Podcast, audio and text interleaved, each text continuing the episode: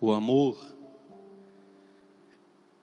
ele impulsiona, ele encoraja, ele levanta, ele sustenta, mas o amor ele não obriga. Judas, um dos doze, amado pelo Senhor. O ato de dar o pão molhado no molho é um ato de predileção. Ali naquela hora em que Judas decide trair Jesus, Jesus o amava com um amor de predileção. O amor encoraja, o amor sustenta, o amor levanta, o amor dignifica, mas o amor não obriga, porque o amor torna o outro livre. Na sua liberdade, Judas escolheu trair nosso Senhor Jesus Cristo. Padre, por que o Senhor está dizendo isso? Por um motivo. Hoje, de forma geral, as pessoas usam o amor de Deus como se fosse uma justificativa para viver no pecado. Certamente você que acompanha essa missa em casa já ouviu pessoas dizendo assim: Deus me ama como eu sou. Artimanha de Satanás. O amor ele nunca nos deixa no mesmo lugar. O amor impulsiona. O amor encoraja, o amor acredita. Veja uma mãe ou um pai diante do limite do seu filho. Uma mãe nunca permite que o filho continue na queda. Ela incentiva, ela encoraja. Vamos, meu filho, você consegue. E quantas e quantas vezes a criança chora? Quantas e quantas vezes a criança diz: Eu não consigo. E a mãe do lado, o pai ao lado diz: Você consegue. O amor não obriga, o amor encoraja. O amor não aprisiona, o amor deixa-nos livres. Por isso, esse discurso que é usado aí fora não é válido. Pessoas que querem justificar uma vivência, seja ela qual for, e ainda dizem assim: Deus me ama. Deus me ama assim. O que importa é, é que Ele me ama. Sim, é claro e evidente. Nosso Senhor amou até mesmo Judas, que na palavra diz que ele era o filho da perdição. O amor de Jesus era para com Judas. O problema era a resposta que Judas dava a esse amor. Então, em nome de Jesus, você que acompanha essa Eucaristia e você que ouve essa pregação, corresponda ao amor. Deus nunca vai deixar de te amar. Absolutamente. O amor de Jesus por você nunca deixará de te amar. Tanto é que na hora da escolha, quando Judas ali decidia trair o Senhor, Jesus o amava com um amor de predileção. É aquele que põe a mão comigo, é aquele que come do pão comigo. Deus nunca vai deixar de te amar. Mas qual é a sua resposta para esse amor? O amor, o amor, ele exige resposta. O amor, ele precisa e deve ser correspondido. Ame Jesus. Corresponda ao amor dele. Ele vai continuar te amando. Como aquele pai que continuou amando o filho e todos os dias ia ao portão para esperar o filho pródigo voltar. Mesmo sendo amado todos os dias, aquele filho deixou de amar o pai por muitos e muitos dias. Quando ele lembrou do pai, ele correspondeu: Eu vou voltar para a casa do meu pai, porque eu sei que ele me ama.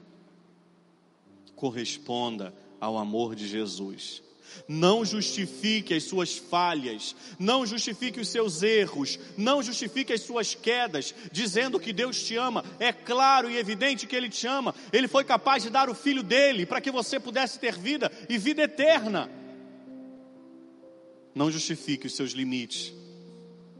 Que bonito foi o amor de Pedro para com o Senhor.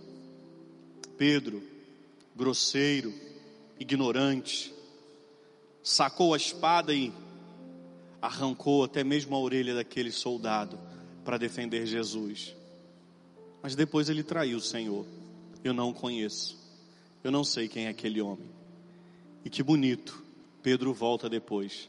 E Jesus dá a ele a graça de testemunhar o seu amor. Pedro, tu me amas? Sim, Senhor, tu sabes que eu te amo. Trair o Senhor, provavelmente em algum momento da sua vida, você já fez. O padre, com toda a certeza do mundo, todas as vezes em que optamos pelo pecado, traímos o amor de Jesus.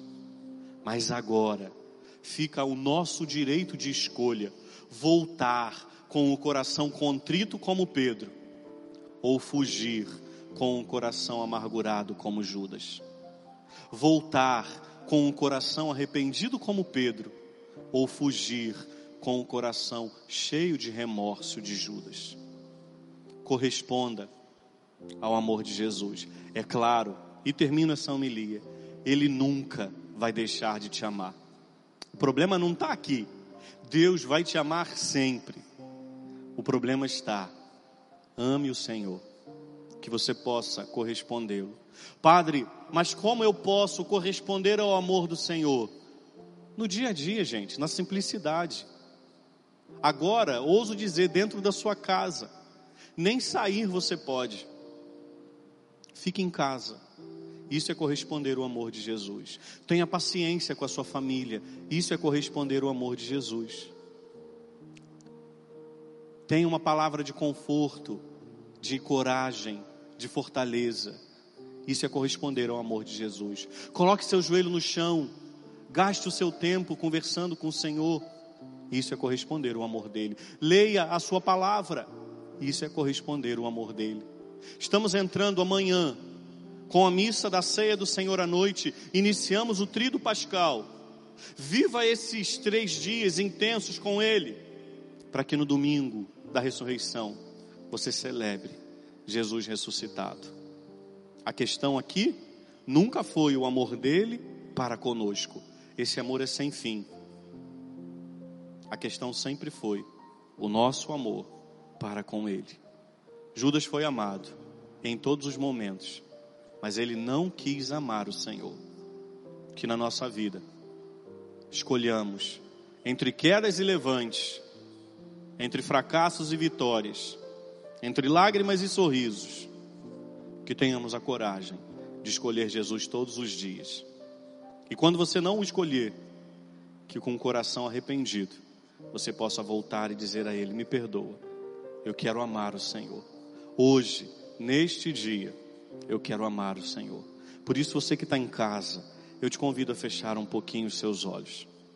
Se coloca diante de Jesus e fala para Ele. Rasga o teu coração, mostra para Ele o teu coração. E diga para Ele: Jesus, misericórdia de mim, pelas vezes em que eu não te amei. Misericórdia de mim, Senhor, pelas vezes em que eu fugi Misericórdia de mim, Senhor, pelas vezes em que eu barganhei o teu amor. Misericórdia de mim, quando eu te vendi por 30 moedas. Misericórdia de mim, Senhor. Mas eu quero voltar com um coração arrependido, com um desejo de recomeçar. Eu quero voltar. Diga isso para Jesus. Rasga o teu coração na presença dele. Jesus, eu desejo.